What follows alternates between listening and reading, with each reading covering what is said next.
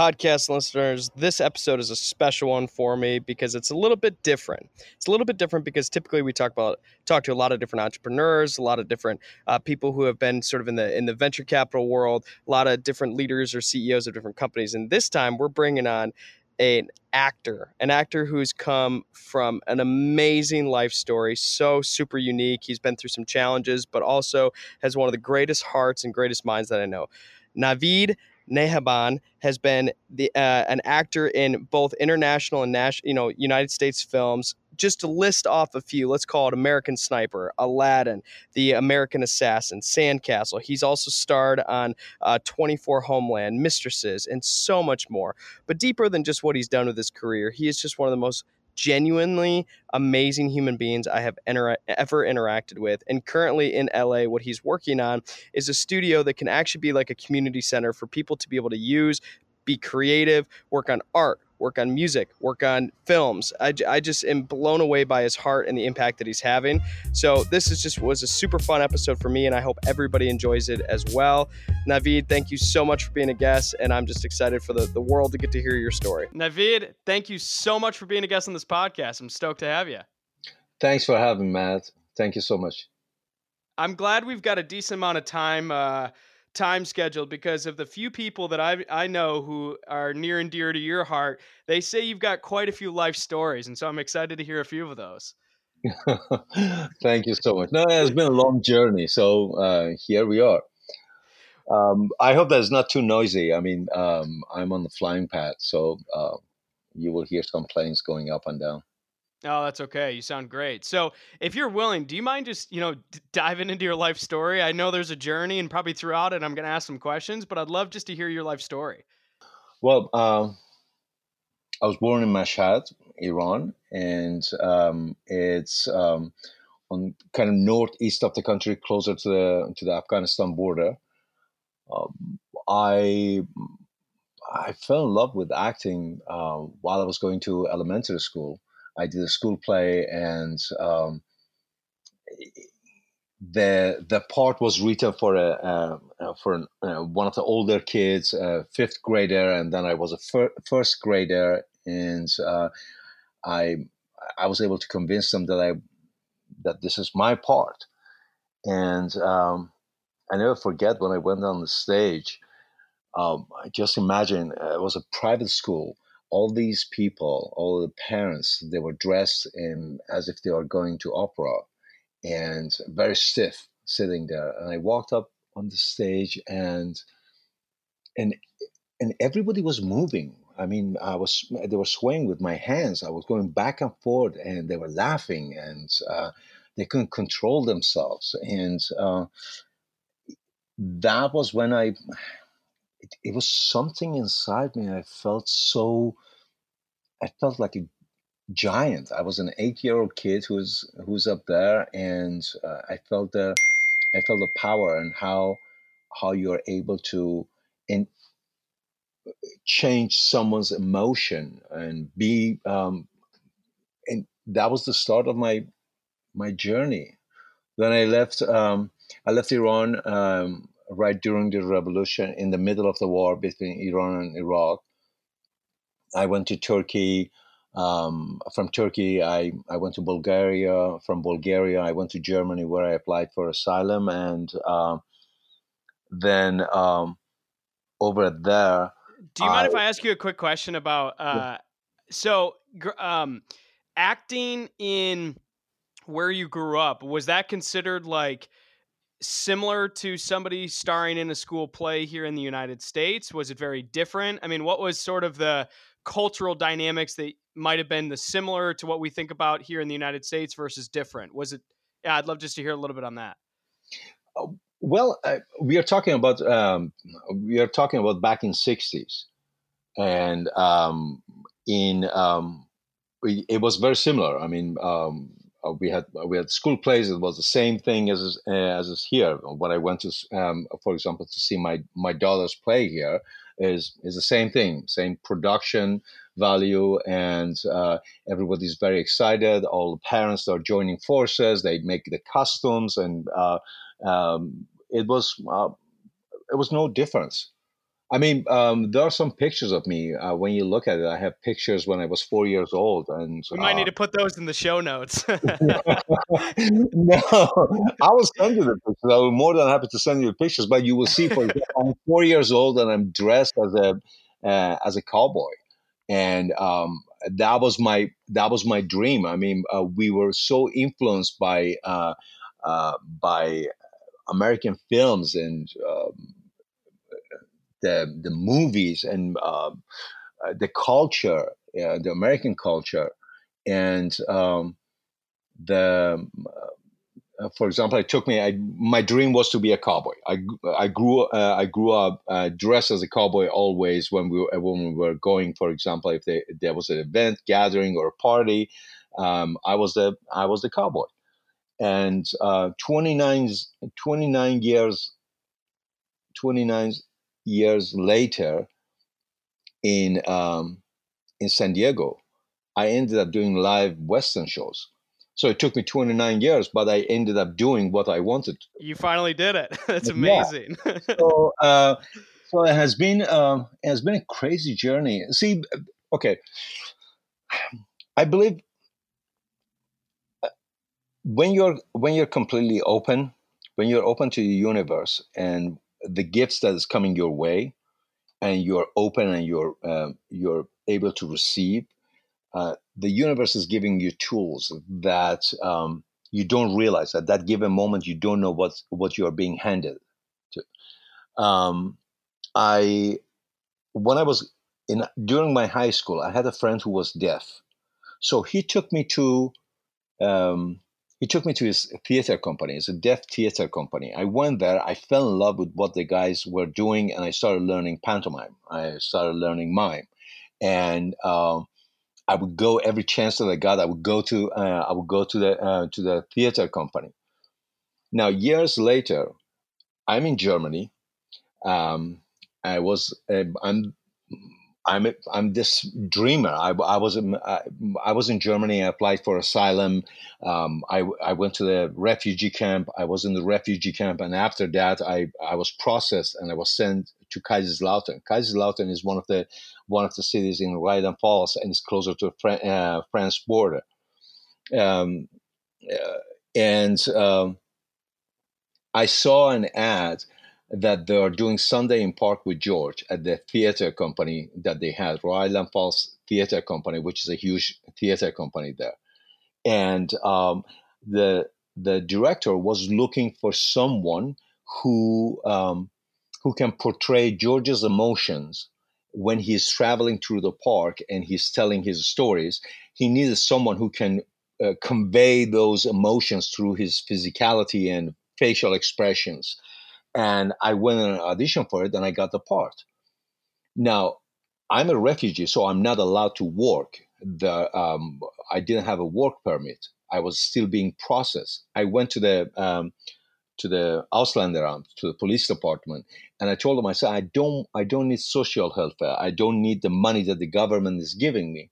Please allow me to go and do this play. So I gave up my money, the money that they were giving me, and I said, "I'm working, so it's you. You're saving money. Let me go and do the play." Uh, I got, I, I, got the permit. I went and I did the play, and when we were opening, I, every employee from the Ausländeramt, from that police department, they got tickets and they came to see the play. No way. That's it amazing. Matt, it was an incredible feeling. I'm I'm there and these guys they were there and they were supporting me. And, and I did the play and that was the beginning of my career. Then I was able to join the theater company and after that I started doing plays. We were touring around the country with it and it was magnificent. It was amazing. How and, did you have mm-hmm. the how did you have like the chutzpah about you, just the awareness to say, look, I don't care about the money. Screw that. I just want to go to this play and we'll figure everything out else out. Like I'm not going to make any assumptions, but I would assume you weren't like gobbles and gobbles and really really rich at the time. So it's not like you were just giving away the money to charity, but like what made you think, you know what? Screw this. I just want to pursue it. How how did you have like the just the thought around that? That's amazing. See, the thing is that as long as you don't take a chance, as as long as you don't um, you don't jump, you will never realize, uh, you will never figure out if you can fly or not. Oh, preach! I'm talking to the right guy in this call. Thank you. See, the thing is, the thing is that we are sitting there, all the no's and negativities and all the impossibilities that that you are hearing or you have in your head, they are not your voices. They are um, every time that you say it's impossible, is not you saying is impossible, is someone else's vo- voice who couldn't do it and that voice comes into your head and you say oh it's impossible. I cannot do it. I cannot do it. But why not? Why don't you try? As long as you don't try you're not going to figure it out.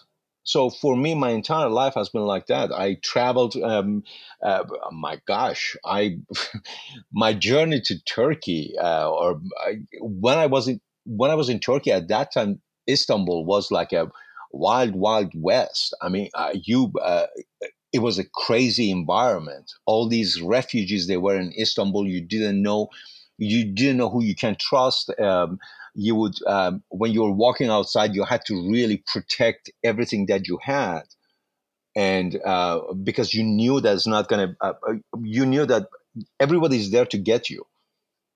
And uh, for example, I remember in Turkey, I was sleeping uh, because I was saving my money. I uh, I left Iran with my own money I was painting houses and I was uh, remodeling houses, and uh, um, I put some money together and I left Iran with uh, fifteen hundred dollars in my pocket. I remember when I was leaving, my dad told me, "Oh, you're going to be back in six months," and that um, there's been over thirty-five years. So I left, and I um, through my through this journey I was trying to save my money. So the the room that I got in Turkey, it was a toilet in the middle of the in the middle of the um, hotel lobby, and they put a uh, they put a board on the uh, on the floor to cover because the toilets um, in Turkey at that time they were the holes in the ground. So they covered the toilet with a board. I had no window, and uh, when I was going into the room, I had to um, I had to put my suitcase on the top of the bed in order to be able to open the door and then close the door, put my suitcase behind the door in order to be able to sleep on the bed. So that's that was the that was the journey and it was every day it was like okay what's next let me see let me see what's next what can i do next what can i do next and that has been that has been my journey so that's that's something that like you stop and think, man, my environment sucks. Like it's not like you're living luxuriously or it's not like you're uh exactly where you want to be, but at the same time, like I'm sure you didn't have your moments, but at the same time you're still thinking about what's next. How can I get out of this? How can I improve? How can I get better? I mean, um, yes and no. Yes okay. and no. Because love, see, yeah, dive in. I'd love to hear more. Okay, uh, yes and no. First of all, uh, one of the things that my mom always used to tell me every time I was frustrated, every time that I said, "Oof, I'm tired," my mom says, "Son, God is testing you. So this is just a test. It is testing you to see how strong you are. I mean, that's how I grew up, and." Um, I had to always take care of. Um, I was the oldest son. I had to. Um, I had to always take care of myself, take care of my siblings, and um, if if I was in a hard situation, I never. I had a. I had a destination. I had a goal, but I enjoyed that moment see, for example, fast forward. I'm so sorry. This is how I'm talking. I'm jumping back and forth. Please forgive You're good. I, am loving every minute of it. You're good. No worries at all. When I was in Germany, it was a school. It was an acting school, which was 30 kilometers from from where I was living, from Kaiserslautern. So it was a uh, it was a modeling and film uh, and commercial. It was teaching you how to do commercials and film, and I was I, I was crazy. I was 20 year old kid, and I just wanted to do that. So I had an I had an old bicycle. I would ride my bicycle sometimes for 30 kilometer to go there. And at nights when I was coming back, sometimes the class would run late and I would miss my train. so it was no train to jump on it. And if it was kind of cold or it was difficult, I mean, in the middle of the night, just imagine at 12 o'clock uh, midnight, you don't want to ride 30 kilometers on your bike. So um, next to the train station, it was a um, it was a bridge, and um, that bridge had a from the base of the bridge you go up, then it had a small pocket like a small awning underneath. I would pull my bicycle up there. I would go under the bridge. I would sit there, and all the all the cars that they were passing by, all the noises, and um, if I would see a light, if I see a movement, what I was visualizing is that I am this pioneer. I'm this guy who is in the middle of the forest, and all these animals are going around, and now I'm surviving the surviving the journey. And uh, I would build this fantasy worlds for myself, and I'm living in them. So I was the, I was the, I was the, I was the, I was the hero. I was, I was the guy. I was the guy who's surviving all these, and I knew that the morning will come. That's how I survived that, and that has been always my journey. It's not about, um, it's not about what's going to happen tomorrow. I don't know if I'm alive tomorrow or not. Then let me enjoy today. Tomorrow, I will deal with tomorrow. That's a good word.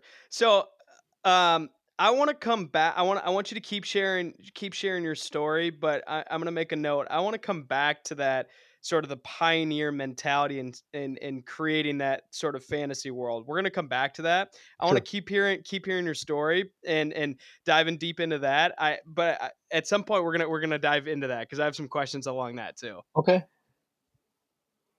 Yeah. Keep so um hearing from basically you're in Turkey and you were you were diving in sharing about your uh your experience living in the in it sounded like an apartment or the place that you live. So what what happened next? What what from there? You know, where where did the, where did the story go? So I was uh during that time I was there and I was just trying to find a way in Turkey. I was just trying to find a way to get out of out of that region and just to come out. I didn't want to go back. I didn't want to go back to Iran.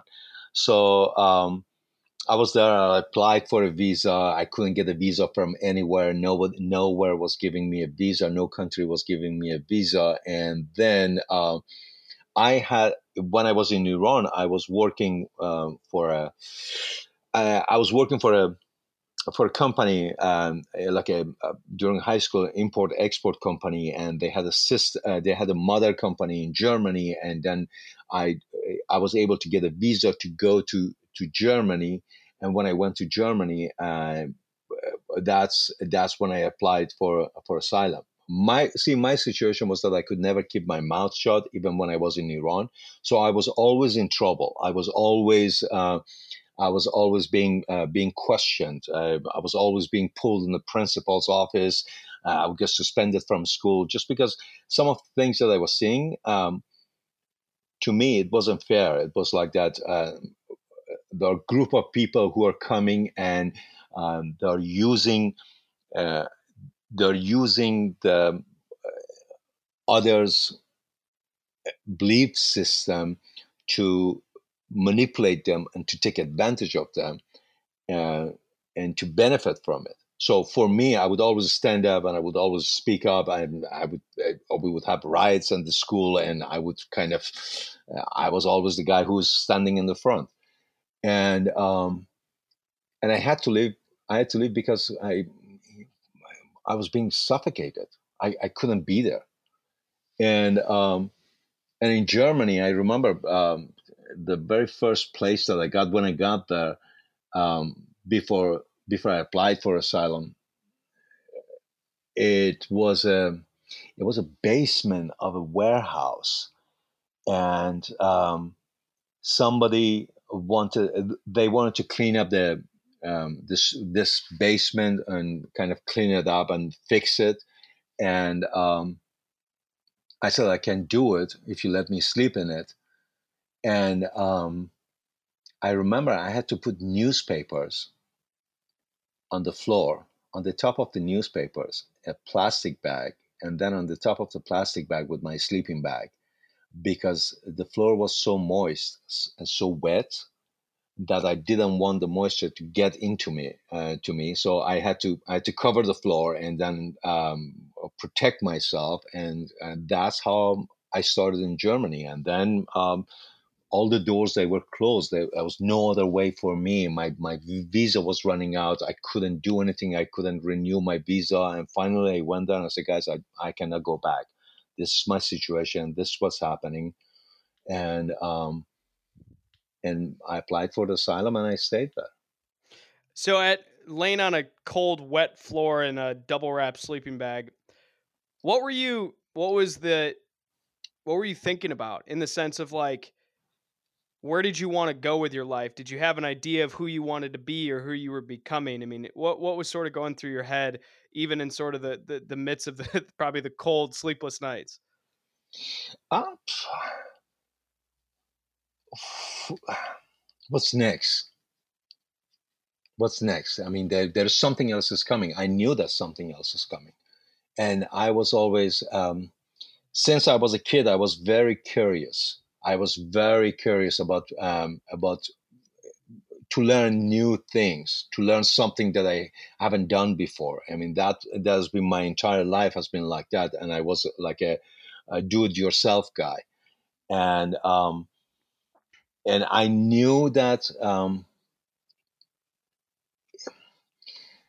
I didn't want to have any bridges behind me. I just want to move forward. I never want to go backwards. So um, even in Germany, I was six months short of getting my German passport when I left and I came to America. And everybody was telling me, why don't you wait here and get your get your uh, passport and then leave. And um, I, I didn't want to do that because I didn't want to have a safety net. I didn't want to have a way to go back. Um, it, it was just one way to go. It's a tightrope. You're walking on it, and you just keep moving forward. And without the safety net, you're more you're more um, um, your senses are sharper. You're you're you're awake. You you know that okay, I cannot make it. But this is what it is. I have to go. And um, I don't know if I answered your question. That's that has been that has been the journey. No, you did. It was perfect answer to the question. Yeah. So from from basically getting having to wait to get your passport in Germany, what happened next? Um, so I um, it was good in Germany. I started. Um, uh, oh, by the way, is all of this travel? Are you pretty much doing it by yourself? Yeah. Yeah, I mean, I was. Uh, I left Iran. I, I turned twenty and I left, and um, and um, see, okay, this is again. We are going back to the universe and the gifts that they are giving you. Okay, I love it. I love um, it. Okay, I. about about a year and a half before I left Iran, my uh, my parents they had a small fruit garden, like a like an orchard, and my dad was telling me on the weekends, why don't you go and oversee the workers? Just go over there and check them out and see if they are doing what they are supposed to be doing. And um, I tell him, me working in the garden? No, I don't want to do that. On the weekends, I would go and climb mountains. I, I would go and with my friends, we would hike the mountains, we would climb mountains. I would go up and just uh, find a cottage or place and stay there for a weekend. And um, then a friend of mine was telling me, um, Navid, I have a private teacher who's teaching me German um, I just need someone to practice with, and nobody speaks German. He was a very good friend of mine. Why don't you come and take the classes? I'm already paying for them, so I have someone who I can practice with. I said, "What is it? Achtung, Achtung! I don't like this language. I don't want to learn uh, learn German." Fast forward, the very first country that I was able to go to, and I ended up in, was Germany. It took me six months to be able to have a conversation with people and learn the language. And the very first job that I got that it was helping me after I got the theater part and all those things, then then I was looking for a job to uh, to make some money. The very first job that I got was landscaping. Do you know how many rose bushes I killed before I learned how to trim them? I I got a quick funny story for you on that note. My very first uh my very first business I I owned a quote unquote landscaping and lawn care company. I mowed probably 25 lawns before I knew how to mow a lawn. so I don't know if I was the greatest scam artist in the world because people paid me to do it, but I, I can just remember the very first lawn I mowed and it was horrendous. So that was the beginning of my sort of career. So I can totally relate to that.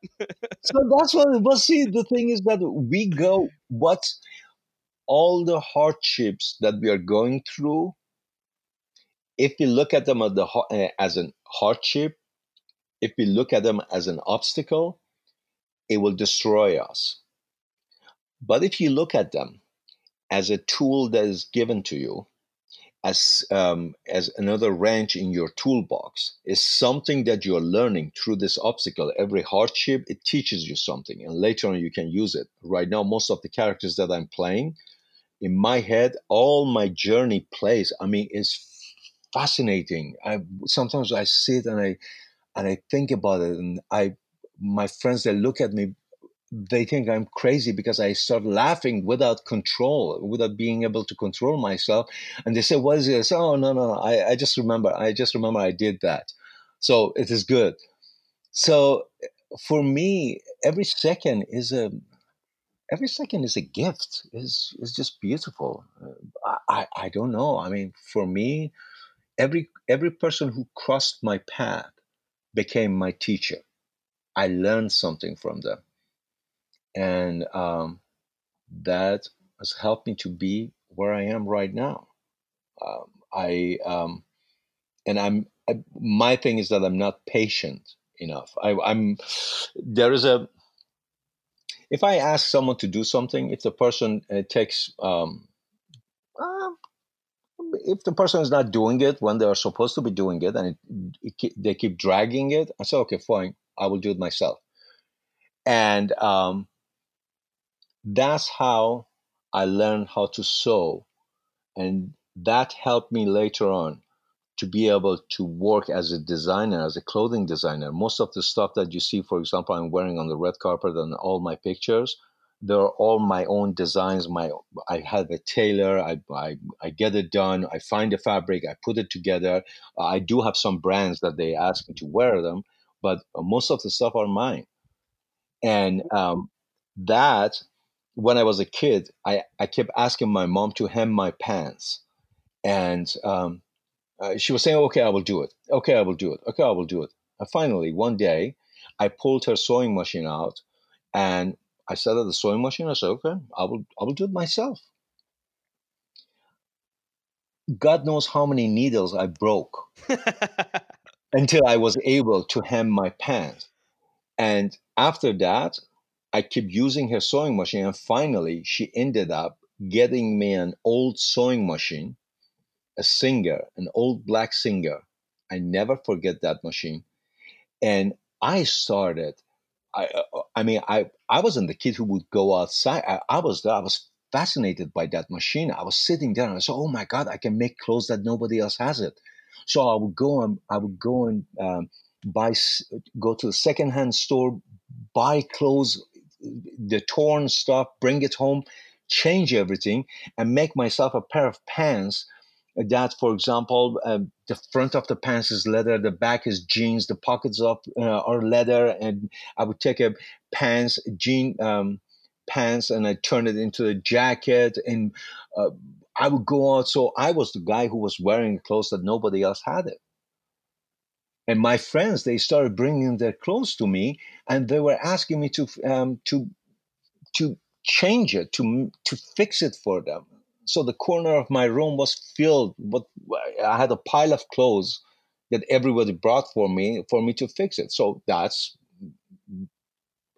fast forward almost 20 20 years later, 22 years later, I'm I'm doing a runway modeling, and then I'm being approached, and I, I'm talking to somebody who owns a, clothing company and asked me to go and work for him, and then I end up going there, and I had to convince him to let me to design and he he was telling me, "Oh, I work with a very famous designers. I, that's uh, you have to be trained." I said, "Okay, fine." So I I went and I did my own. I did a design for my own um, slacks, pants. I found a tailor. I made those. I wore them to work. So now imagine I'm working. I'm working in this building that every brand has a store there is like a wholesaler department and all the brands all the famous european designers are there in this building. Now i'm walking around wearing this pants and everybody's coming and asking me oh what brand is this? Where did you get this? What is this? And the moment that he saw the people are, are asking like that he says okay maybe i can give it a try. We we will do it. We will do a production on that.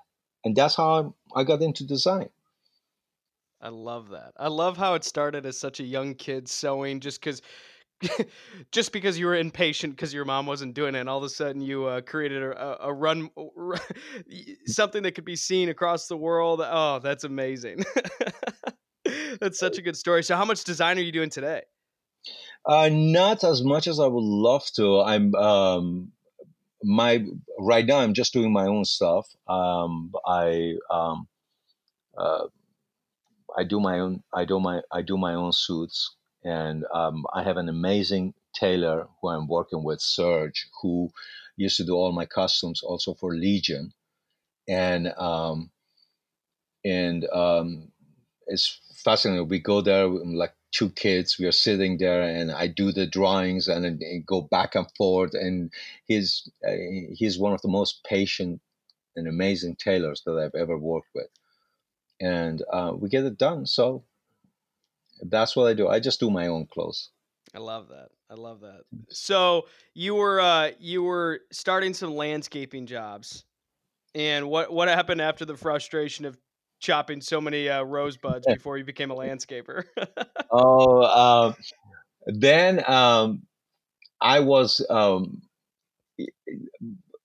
it was good, but the money wasn't that uh, that good. And then in the winter, I didn't have a job. Um, uh, I used to live in Kaiserslautern. Kaiserslautern was close to Ramstein and Vogelweh, and that's where the military bases were. Uh, U.S. military bases were at that time, and um, it was a uh, it was a restaurant, um, which was a um, uh, it was very busy, and they had a beer garden. The beer garden was always packed, and I knew a couple of people who were working there, and they were making very good money just on tips. Uh, I went to a restaurant and I asked for a job. They said, oh, um, "We take only trained waiters." I said, "Yeah, but you need someone to clean up the table and all those things." They say, "Yeah, well, we we don't have money. We don't pay. Uh, we uh, our waiters are cleaning up." I said, okay, how about if I do this? I will come and I will work for tip and percentage. Whatever I sell, I get 10% and I keep the tip. You don't need to pay me. The owner was looking at, okay, fine, you can come and try it for a weekend. So I went over there and um, I started working the first day, and it was just me working for free, nothing. I didn't get anything. I didn't know my way around the kitchen. I didn't know my way around the menu. I didn't know what I'm doing. Then I stood there and I started watching. It was a waiter. His name was Juan. He was a head waiter, and um, this guy could fillet the fish beautifully. I mean, it was one of the fastest waiters that I've ever seen. And I would stand back and I would watch him and I would always try to clean up his table. And because I was listening, how he's talking to the people, how he's dealing with them. And um, then I started working. And um, so I did that for two weeks. And then uh, they came and they told me, oh, uh, we have some events coming in. Do you want to um, do you want to work on the events? Instead of having a table, just work the event. I said, sure, I would love to do that. So I started doing that, and then I ended up, I ended up running the beer garden for them, the bar and the beer garden, and that was when uh, when Tom Cruise's movie Cocktail came out. oh, we were standing out there. We were crazy. I mean, that movie changed our lives. uh, there were bottles that they would uh, we would break just to be able to flip the bottle, and um, and that was um, that was it. so I was doing that, and then uh, the theater, and um, um, was doing my runway modeling, and um, I did a couple commercials, and after that I ended up in uh, Frankfurt to work for that clothing company, and um, and that was it. was good. I, ended up running uh, running the wholesaler department, managing the whole company.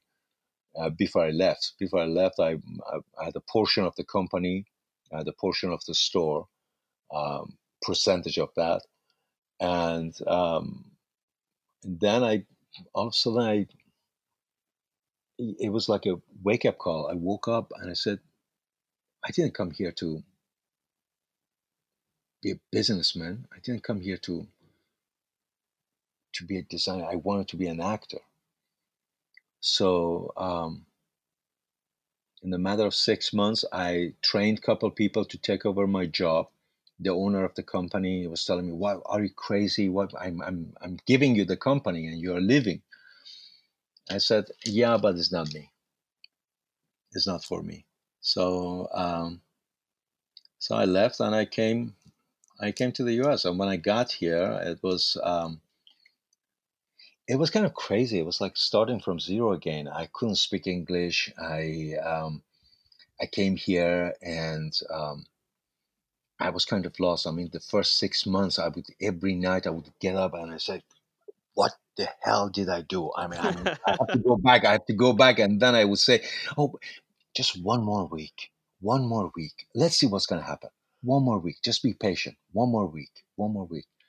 And it has been over 20, 27 years. It's still one more week. Let's see what's going to happen. All you got is one more week. See how it works and figure out next week. So, so 20, you said 27 years is how long you've been here? Uh, yeah, I got here back in 93. I mean, the first 10 years was very difficult. I, um, I remember the very first job that I got here, I was washing cars for $1.50 an hour. Just imagine, I'm driving a Mercedes Benz that is paid by the company. All my expenses are paid. All my um, dining is paid. I get um, I, basically I get paid for looking good, dressing well, and um, walking around and entertaining people and selling merchandises. Then I came here and um, now I'm washing cars for $1.50 an hour. I'm in the morning, I go, I jump on the back of this van and that has a pump and it has a tank in the back. Um, we go to the offices and all these employees are bringing their cars and we are washing the cars and I'm getting paid $1.50 an hour plus tip. Isn't that what the American dream is, right? yeah, that's exactly what I was looking The white the white picket fence everybody talks about. yeah, that's it. that's amazing. So it was, go ahead. It was, good then. Um, I'm, am I talking too much? I'm talking. No, you're not. You're not talking. You're not talking enough at all. This is so good.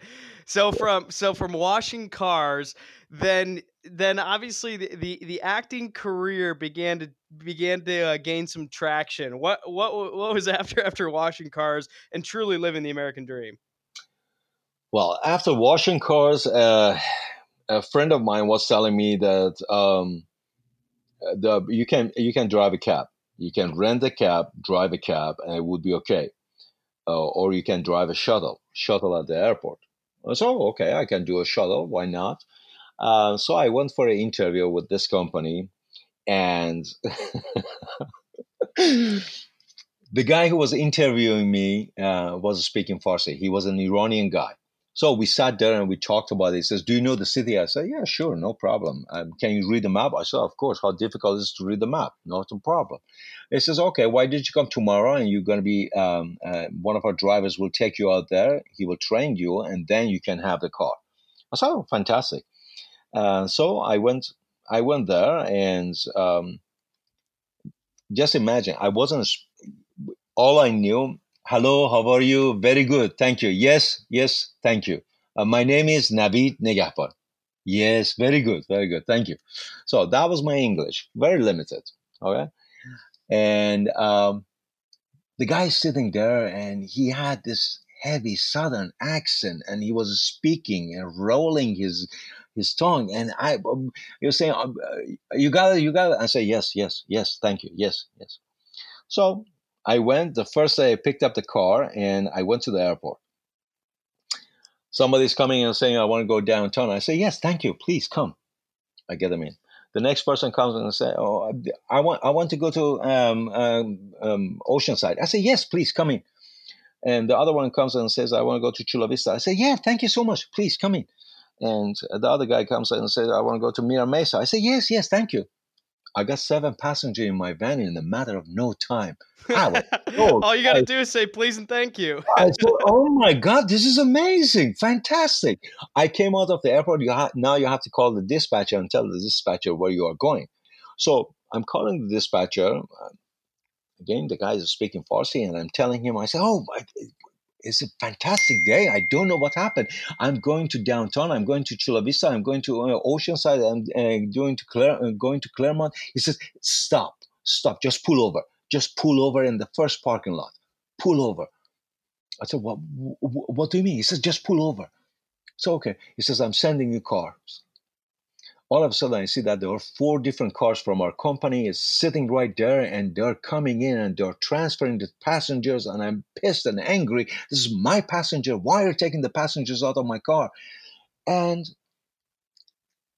I realize that one is going south, one is going east, one is going north, one is going northeast. So I picked everybody up together. I w- and and I ended up with downtown only for five dollars. I went over there and then I came back to the to the lot, and each of the guys gave me five dollars. I thought, oh, that's great. I just went downtown and I came back and I I made about thirty dollars, and I I paid maybe two dollars on gas. That's a good that's a good way to do it. So I would go to the airport. I would swing at the airport. I would pick up passengers. I would load everybody. I would bring it out and I would share it with the other drivers. Then I would go back to the parking lot go back in, pick up passengers, share it again with the, uh, with other drivers. So I was a guy who was making money just by sitting at the airport, going through the parking lot, coming back out, and going back in. I, I, it's not. I wouldn't recommend it. It's not a good job. it might might not might not pass the old company policy, but but it was it was good. And after that, I started doing it. I, the funny thing is that I had the the supervisor of the airport her name was Rose. I never forget this woman. She would run after me. She would run after me with her booklet, ticket booklet. She would run after me because she wanted to catch me and write me a ticket. I had so many tickets at the airport, and I was saying, these passengers, they need to get home. They don't have to wait for a car. I'm here, I will take them. Later on, one of the first movies one of the very first movies that I produced and I worked on it, Rose gave me the permission to shoot the movie at the airport. we, got, we, got, everyone there. I had I had um, I had police officers who are still writing to me. Sometimes when they see my work, they write to me. They bring up those memories and they talk about it and they tell me, Oh, do you remember Rose?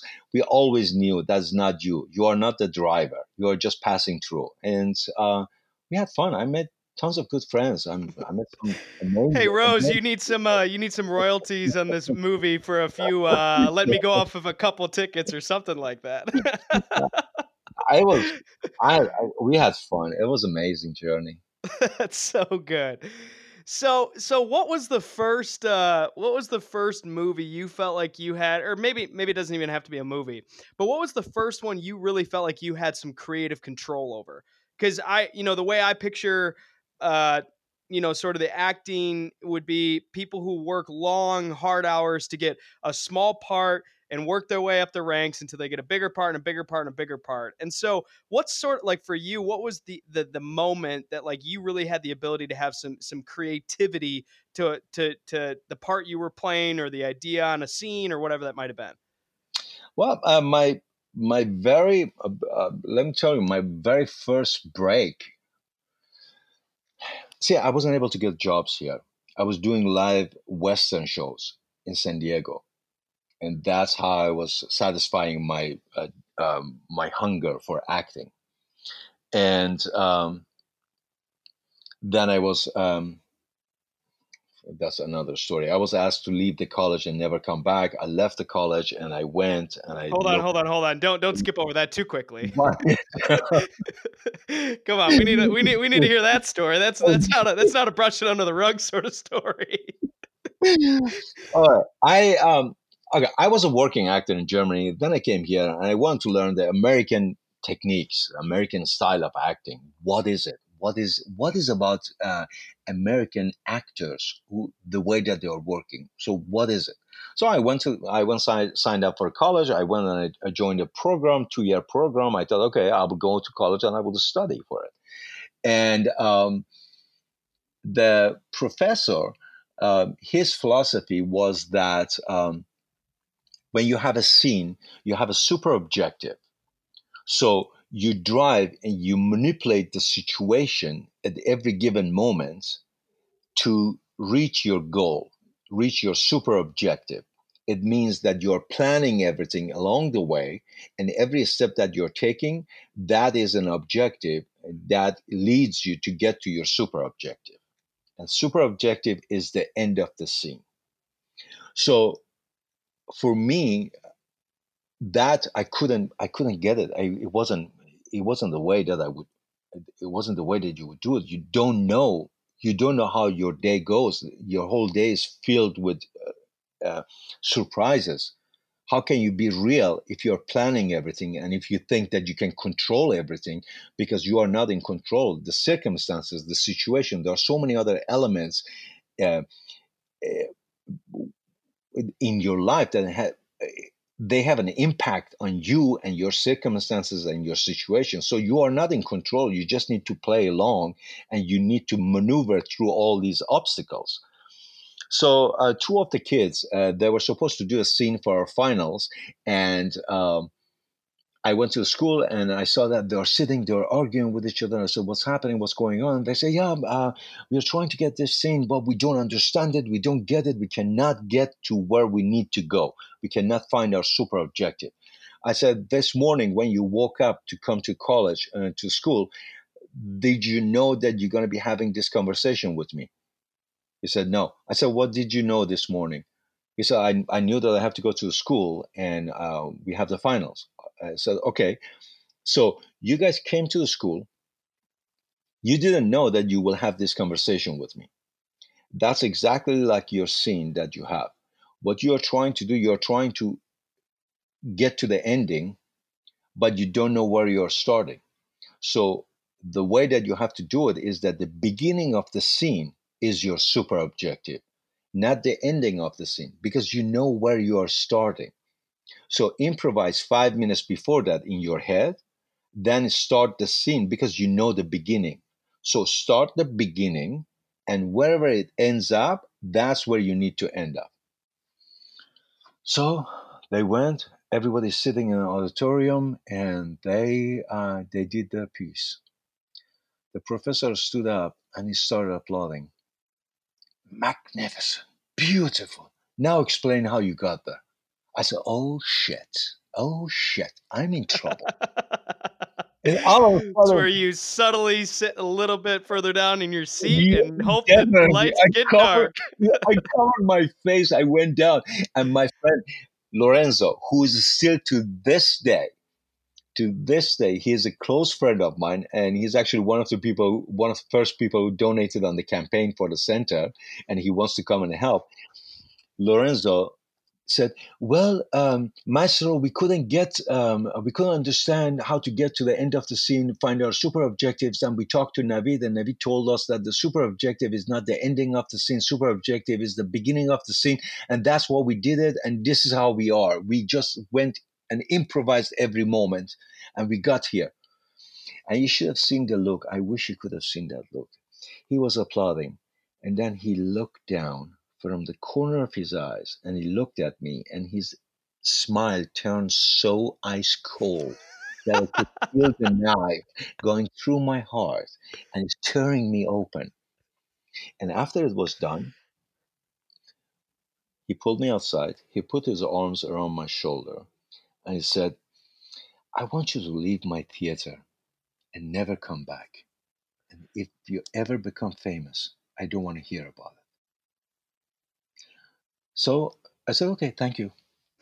the fact that he the fact that he made the comment if you ever become famous it's like he sort of knew it was going to happen. Now now let me make the point. He was the best thing that happened in my uh, to me. Oh, so let me tell you why. Fast forward we are going back and forth. Fast forward i did homeland and i was um, uh, the show was winning emmys and all those things and all of a sudden i got a message from him through a friend of mine that I've been watching your work. You have done a magnificent, uh, you have ha- uh, you have had a magnificent cr- career. I love what you're doing with Abu Nazir. Keep up the good work and keep me posted about your upcoming projects. So okay, I, I, I was trying to come to terms with uh, with myself. Should I should I write back to him or shouldn't I write back? I anyway, it was crazy in my head. And finally, it took me about six months, and I decided to write back to him and say thank you and say if it wasn't because of you, I wouldn't have been here. And then I asked a friend of mine if he can give me his the professor's email address, and he said, Navid, you don't know, he passed away. I said, What? He said, Yeah, it's his memorial service. If do you want to go? I said, Yeah, sure, I will go there. I went there, and then they they asked me if I want to say something. I said, Sure, I will speak. And um, all the other act, all the other students, his students, they went up. They say, "Oh yeah, we were we were broke when we came here. He uh, he handed us uh, cash so we can go buy food." The other one said, "I didn't have a place to sleep. He took me to his house, and his wife cooked for me, and I slept on his uh, on his couch." the other one was telling me, "Oh, I didn't have a car. He let me borrow his car if I needed to go somewhere," and I went up there and I said, "I'm so sorry." I said, "I don't know, guys." I don't know who the fuck you're talking about. This is not the guy who I knew. I mean, I hated this guy for a while. But then I realized if it wasn't because of him, I wouldn't have been here. So I'm very grateful for what he has done. But at that given moment, I really hated him. And then his wife stood up, and the wife told me, Navid, do you know that he recorded all your work? And every time you were on screen, he would call me and says, "Come, come, he is on." And then I had to sit down and watch the show with him, and he would say, "Oh, look, look what he's doing. Ah, yeah, yeah, here. Oh, he's right. He was right." And I think that was the biggest gift that was given to me along the way, because after that I left. I auditioned for a movie called Boundaries which um, they were looking for a mute trombonist. And I went for audition. I didn't even know what trombone looks like. I went to Mesa College to the music department and I asked the guys to show me how to play with the trombone, how to make sound with the trombone. So I went to the audition. I walked in. I saw that everybody has their trombone cases there. They are checking their spit valves, and everybody's sitting there. And I said, "Am I? What am I doing here?" I said, Well, you're here. Why not? Let's go and try it. I went there and I did the audition. And after that, I got a call from the director. And the director told me, um, You know, we are looking for someone like Charles Chaplin, Buster Keaton, someone shorter, and you're too tall and you're kind of, um, you're too good looking for the part. I said, Give me a chance. Let me come back. Let me come come back for um, um, and we do one more time. He said, "Okay, come. I have a callback. I bring bring um, bring in a couple of the actors. You can come in and uh, do the callback." I said, "Okay, fantastic." I jumped. I went to the secondhand store. I bought one of those tail frogs, the tuxedos that has a tail. I bought one of those. I bought a vest, and um, then I went and I did. Um, I created a bow tie for myself, and I took the tuxedo outside on the um, on the asphalt in front of my um, my house. I r- run it on the ground uh, into the ground. I uh, I tore all the color and I tore the fabric. I made it look very old and raggedy, and uh, I had a shoebox.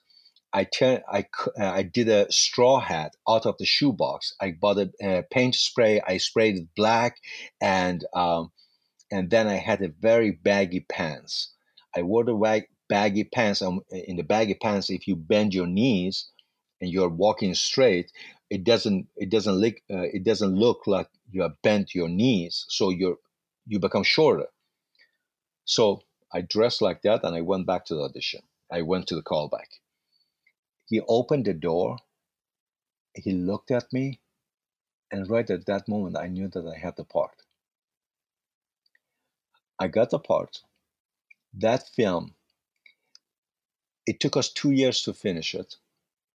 It went to Slamdance, won the grand jury at Slamdance. I was nominated for Best Actor in it at the Method Fest. The film came to Egyptian Theater, was screened at the Egyptian Theater in Los Angeles, and that was the beginning of my career and that was in 2000 my career started basically in 2003 so um, and it's been it's been an interesting journey but um, that film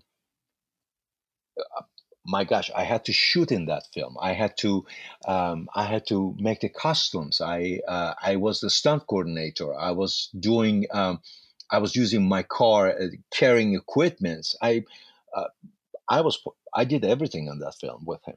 I mean, I've got a I've got a serious question for you, real quick. Yes. Uh, so you're you needed to make yourself look a little bit shorter, right? Some uh-huh. baggy uh-huh. pants. Um, I'm five foot three, five foot four. You got anything to make you look a little taller or anything like that? Any any tip, tips or trades? of course, of course. I just I just talk really loud and walk around with my, my chest pumped out, just make myself look a little taller. But sounds like you got the opposite problem. no, it's good. no, it's very easy. There are shoes with the heels inside it. I wear a lot of black, right? All, all black. that's so good. Now, now really good. So, oh, that's good. So, out of uh, out of all the shows that you've produced, the classic question, I'm sure you've been asked a hundred times. I'm not going to ask it. The classic question is, what's your favorite film, right? One of my, what, what I want to ask though is, what's the film that you feel like you played the part the best, or you're the most proud of your particular work? And that doesn't necessarily have to be anything major film related. It could have been throughout the course of your entire career. Well, I cannot. Um, I can. Uh, it's like uh, you're asking me to choose um, um, between my uh, between my babies, between my kids. Uh, but um, gotta ask tough questions, toughest, right? the toughest, the toughest job that I've ever done in my life, the toughest character that I've ever played, and um, and I'm um, I'm hunted by that character, and uh, I'm proud of that was uh, the stoning of Soraya M. The character that I'm playing it was one of the toughest characters. I remember my mom called me from Iran and she was crying on the phone. I said, "Mom, why are you watching this? Uh, what, what's happening?" She said, "I was watching Stoning of Soraya." I said, "Why are you watching that movie? That movie is not for you." She said, "No, no, no. I'm not crying because of the movie.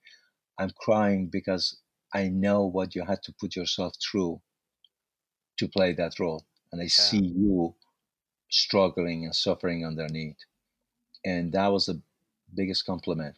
There, there have been there have been there have been many roles, life uh, life changing characters that I played. I mean, Abu Nazir of Homeland. It was a it was a pivotal character in my life. It it changed um, it changed my life, and uh, um, I'm very proud of that character. And um, the the the the project that really gave me that validation, indirect validation that I needed, and it made me to. I, I knew that I'm, I, okay. Uh, please forgive me. I'm not. I'm not full of myself. I'm not arrogant. I'm. I'm very honest and truthful. I know what I can do and what I cannot do, and um, I'm. Um, I'm happy with the things that I know. I'm. I can do good. I'm, I'm, I'm, i do them well. I mean, there are things that I that I know how to do them. I, I never got a part. I never took a character, took a part, if I knew that there is someone else out there who can do a better job than I do. there were parts that I walked away and said, "I'm sorry, I'm, I'm sure that somebody else can do can do this part better than me." But uh, the the project that really gave me that um, kind of validation was Charlie Wilson's War. I remember we were doing the we were working on the project, and um, Mike Nichols was directing it. I was so excited that I'm working with him. It was I'm with him, with Tom Hanks and uh, Philip Seymour Hoffman, and uh, oh my gosh, I was I was in heaven. I was coming. I'm working with all these legends, and um, I remember we had a scene that uh, we were struggling to discover um, the the movement, and uh, uh, I, I, was standing there in the corner, and they were tr- they were trying to figure out the camera movement and how to take the shot. So uh, we were running out of time. They wanted to combine the shots, and they were always taking. They were saying, "No, we have to do a take here. We have to do a cut there." And I was standing in the corner. I just kind of raised my hand like a little kid from the back of the class, and um, I said, "May I suggest something?" And um, Mike said, "Yeah, what is it?" Uh, I said, yeah, well, uh, well, and instead of me standing up and having this conversation, so you have to do a cut. Uh, he's in the bed, and I'm supposed to be taking care of him, uh, and I'm responsible for him. So organically, uh, when I walk in, I'm not going to stand above him. I will kneel down and I will sit at the same level so I can look into his eyes instead of him looking up. So probably I will come in and I will sit down. So if you are on him and you forget about my entrance when I come in and I sit down, that is a moment that I have my moment with Tom. We are sitting and we are having a conversation, and you can do just one take uh, without cutting it. Mike looked around and looked up and says, Well, it's over 100 years of experience, combined experience here in this room. And we have this this newbie coming and telling us what to do. And everybody starts laughing and he says, So what are you guys waiting? Why don't you set it up? Set it up the way that he said it. And he walked away. And after that, for the entire shoot, Mike took me with him when we were on the camera, when we were behind the camera. He um, he always brought me in to the video village he showed me the shots. and said, "So what do you think?" So what is it? Oh, this is this is a shot that I'm getting. So how do you feel about this shot? He um, he kind of mentored me during that during that movie, and it was a it was an amazing amazing experience. I mean, I would I would go to the set even days that I wasn't working just to be behind him and just watch him and learn from him. And Tom was uh, so generous and with uh, with his time. This man, he would walk around uh, around the set, and every background who's coming and talking to him, he would spend time with them. He would introduce himself. They would come. They would come. Oh my God, Tom Hanks, Tom Hanks! And the first thing that comes out of his mouth, he says, "Hi, I'm Tom." It, it was so humbling. It was unbelievable and uh, he saw me walking around because most of the actors backgrounds they were afghans and i would also i was also helping them to translate so i would walk around i would hug the guys i would hug everyone i would kiss them on the cheeks and my last day of the shoot when i was finished it was my last scene was with tom and he came up and he hugged me and he kissed me on my both cheeks and he said that's how you do it yeah and uh, that was so good. that was a moment. That man, it was just it, it was an incredible, incredible experience, and uh, it kind of um, it kind of helped me see things about myself that I didn't know is there. it's amazing. Uh, would have been funny if you would have been like, "Yeah, it doesn't work like that. Don't do that again." yeah, uh, that's good. So, uh, on that note, I just I, I don't want to spend too much time talking about just Hollywood in general, but I just do have one question, and answer it however you'd like. What what's the outside world who who hears the stories about Hollywood, what would you say is absolutely spot on that the general public just assumes and it is true, and what would you say is completely different? And I would say you sort of alluded to one like you think Hollywood actors are all, you know, big wig stars and they don't want to talk to anybody and they're not friendly. I talk to you and that changes everything. I talk to somebody like Nilly that changes everything. I, t- I hear your story about Tom Hanks that changes everything. But what would be like one sort of, yep, that's exactly how Hollywood really is for the most part. And then what would be one that's like, yeah, the outside public it, it doesn't quite get it or it's a little bit different than what they think. Um, I, the first one is uh, uh, the outside uh, um, the public they truly i don't think they see the glamour and they don't see the work that goes in it i mean we work we work sometimes 14 hours a day we work in the play i worked in the places that uh, when i was when i was shooting brothers they would bring food for us in the heating pack um, so um, because we were up on the mountains just imagine i would open the pack I would eat the piece of chicken. I would reach out to take my fries, and they were frozen. It was that cold. You open your can of uh, can of soda, the can of soda. You open it, and the moment that you open, everything bubbles out and it start uh, freezing.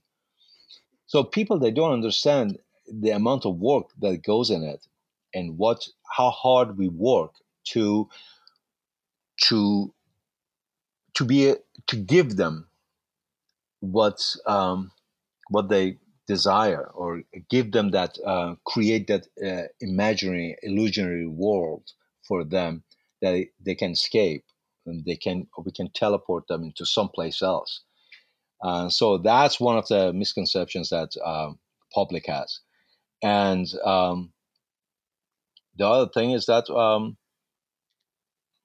to me i think the truth about acting is that um, some of us, this is exactly what we were born to do.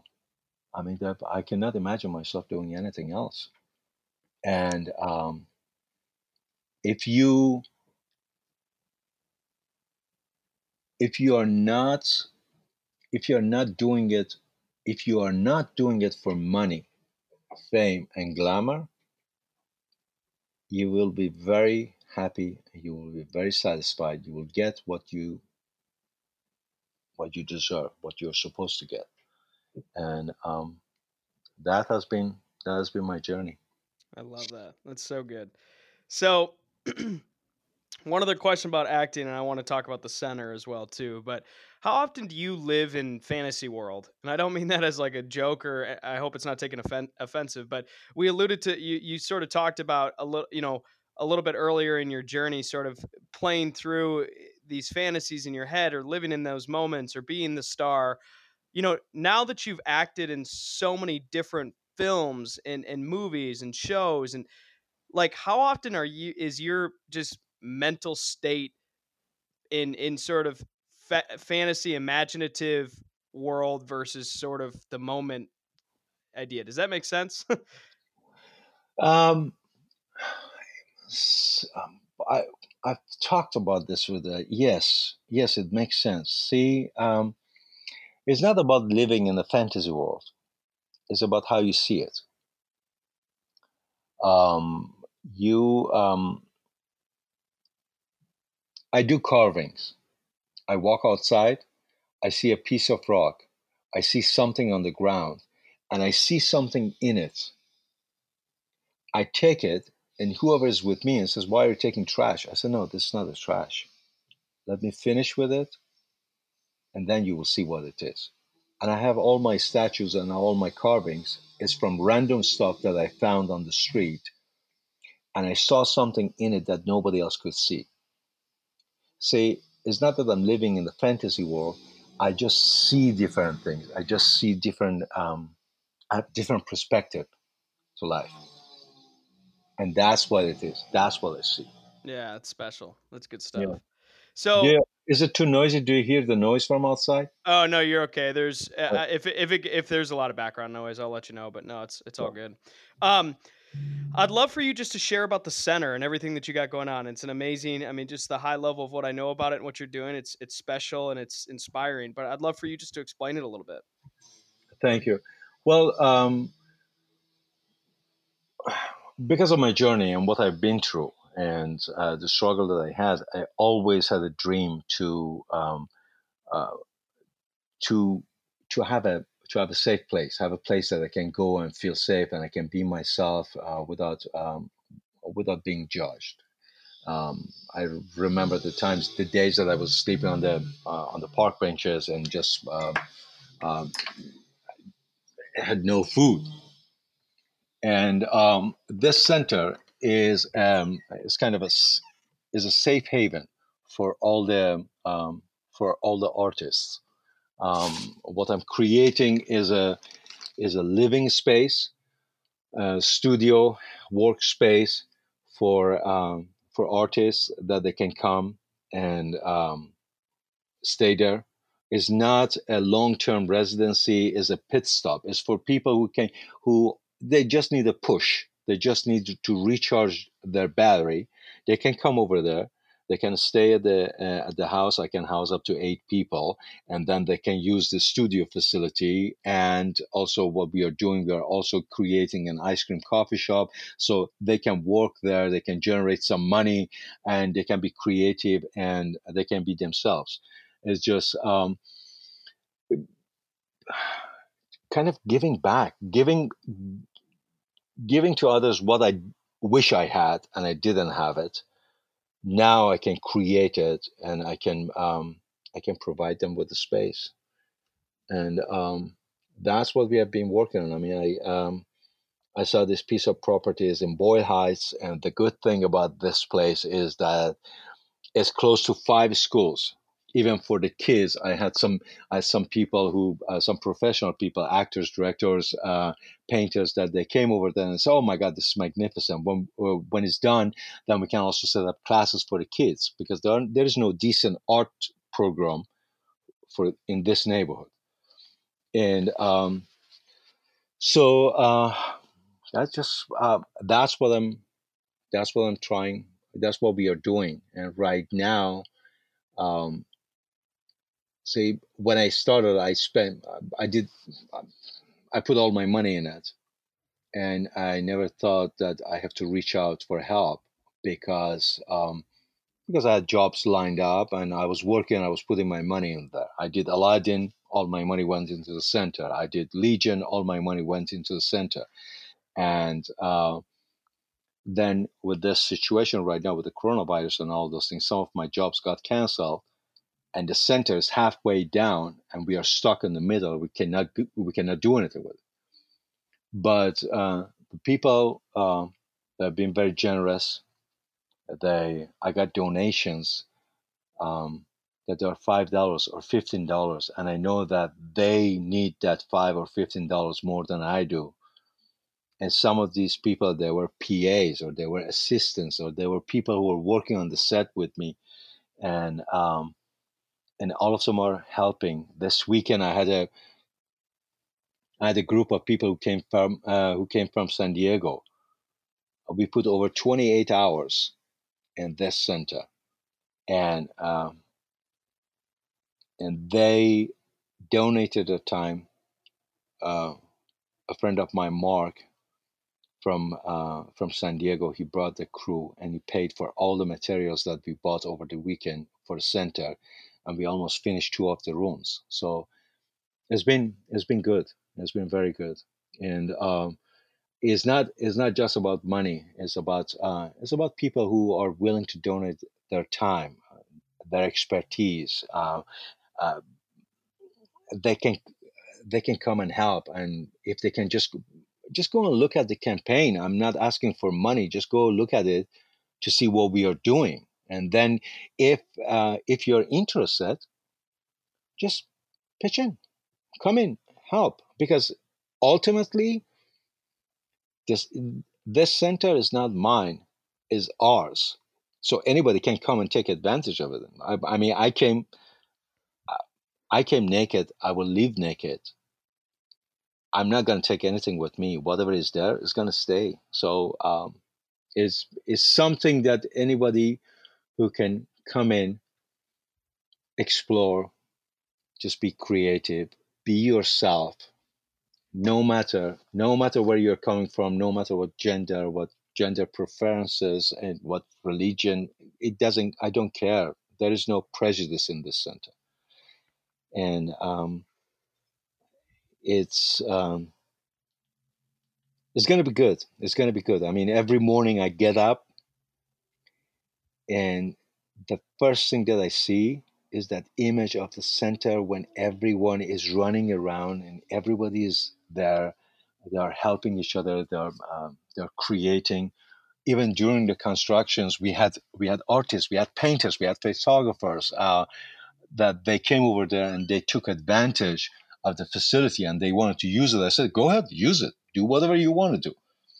And just imagine we are doing the construction and everybody set up a table. I have pictures. There are people from Denmark, from Germany, from Mexico, from Iran, from US. We are working in the house and they have a table set outside. I have tea and coffee ready. They're sitting and they're drinking tea and coffee and they're chit chatting about their ideas, what they want to do, how they want to do the project. Um, it's going to be a good place. It's going to be good. It's going to I be love a. that. That's so that's so special. And and that sort of transitions into my favorite question in the world. Um, obviously, one thing uh, on uh, in like the show notes and and sort of in the in the ending ending notes as well too. I'll include like how people can reach out who want to either give or get involved or or be supportive as well too. And obviously, you know, something I'd like to at least consider as well too. So I, I think that's absolutely amazing.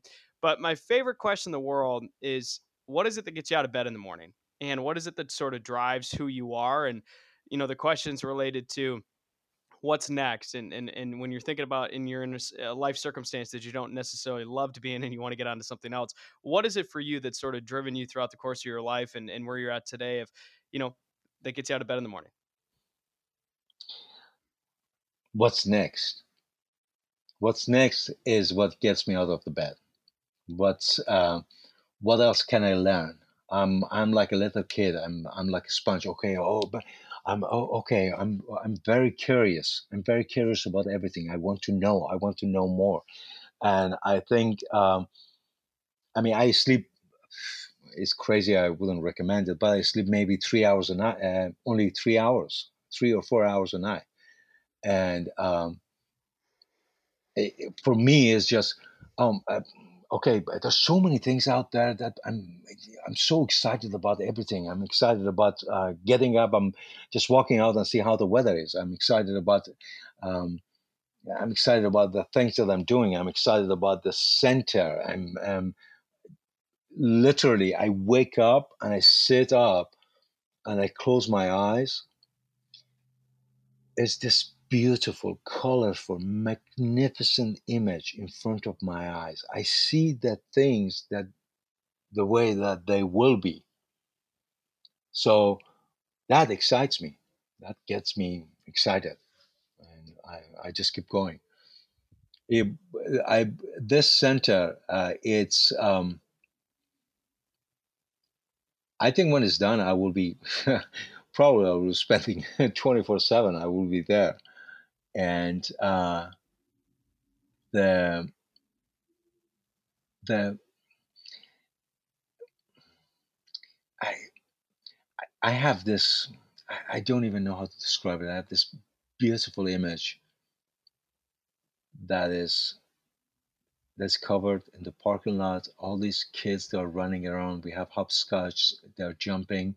There are canvases hanging on the wall, paint underneath. The kids they can come on their way to school, on the way back. They can paint on these uh, on these canvases.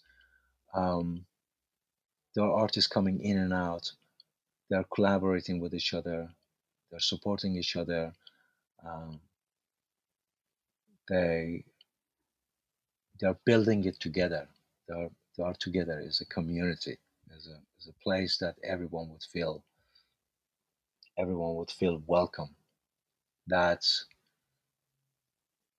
that for me to be able to do that. Oh my God, it's magnificent.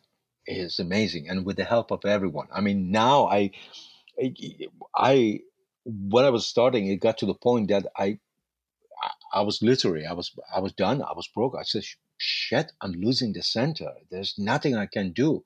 And a friend of mine, Salome, she's also an actress. Uh, she's Iranian, uh, coming from UK, and she's here. And she came and she saw me, and she said, "Why don't you reach out? Why don't you tell people what you're doing? Just tell them what you're doing. Let's see who's coming in. Maybe somebody is there who wants to help you." And I, I posted it, and oh my gosh, I have over twenty thousand emails. Literally, I can send you a picture. I have 20,000 emails sitting on my email box and I cannot even I cannot even keep up with it. All these generous people they're supporting. They're saying, "Oh, somebody says, oh, if you need a fabric, I can send you a fabric." The other one says, "If you uh, if you need a design, I can I can finish your design. If you need um, equipment, we have some old equipments we can send you." So it, it just I people reached out to me who I even forgot that I know them. People reached out to me from my past, from the time that I was in the camp, from the time that I was in the refugee camp. And these people, they were in the camp with me. They reached out to me. I oh, This is great. Okay, so tell me, how can I help? It's, it's been it's been an amazing, amazing journey. That's so good. That's so good. It's it's inspiring as well just to hear how people want to help. I mean, people are when, when they know and and somebody, you know, somebody's leading the charge like what you're doing, people just flood in. So that's that's Yeah, so special. yeah. Two things. Two things. I always uh, remember. One of the, um, uh, that my mom, uh, my grandma used to tell me. Okay, this is funny. I grew up with my great grandma.